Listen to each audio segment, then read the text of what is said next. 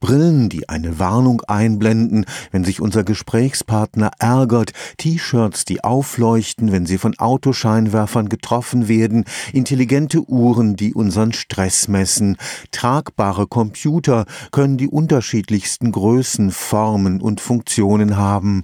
Aber wie das Smartphone so eindrucksvoll gezeigt hat, steckt ein gewaltiges wirtschaftliches Potenzial in ihnen.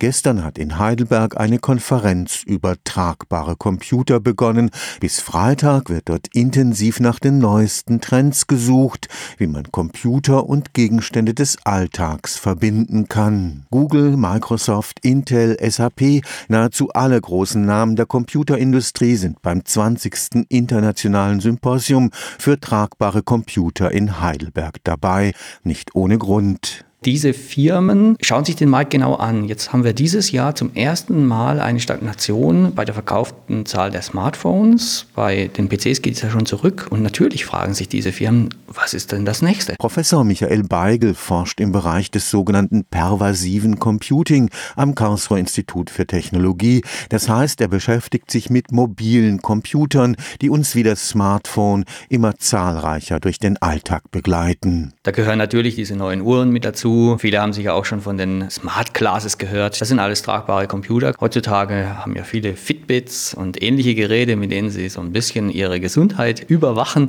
Das sind natürlich auch alles tragbare Geräte und tatsächlich ist die Entwicklung dieser Geräte alles auch auf dieser Forschung begründet und die Forscher, die maßgeblich beigetragen haben und zum großen Teil auch die Industrie, die da beigetragen hat, ist auch in dieser Konferenz vertreten. Es ist eine Milliarden-Dollar-Frage, was das Smartphone in der Beliebtheit der Konsumenten ab ablösen könnte. Ganz oben auf der Liste stehen die Smart Glasses, die intelligenten Brillen. Da muss es erst noch ein bisschen Fortschritt geben, sagen wir mal, damit das einfach preiswert ist, sodass eine größere Zielgruppe auch erreichen kann und damit es mehr integriert wird in die Brillen. Das zweite, wie können wir mit diesen neuen Art von Computer, Touch geht ja jetzt nicht mehr, wie können wir mit dem interagieren? Können wir das mit Gästen machen zum Beispiel? Können wir das nur mit dem Blick machen? Können wir das mit einer projizierten Tastatur machen? Das sind hier die Fragen, um die geht es bei unserer Konferenz. Und auch das Thema Mode kommt nicht zu kurz. Ein Aussteller wird Gewebe zeigen, das leuchtet so, dass Sie im ersten Augenblick denken, ist das eine Reflexion? Und dann erst bemerken, nee, das kann keine Reflexion sein, weil da fehlt das andere Licht, was da drauf scheint, sondern es ist einfach ambient. Stefan Fuchs, Karlsruher Institut für Technologie.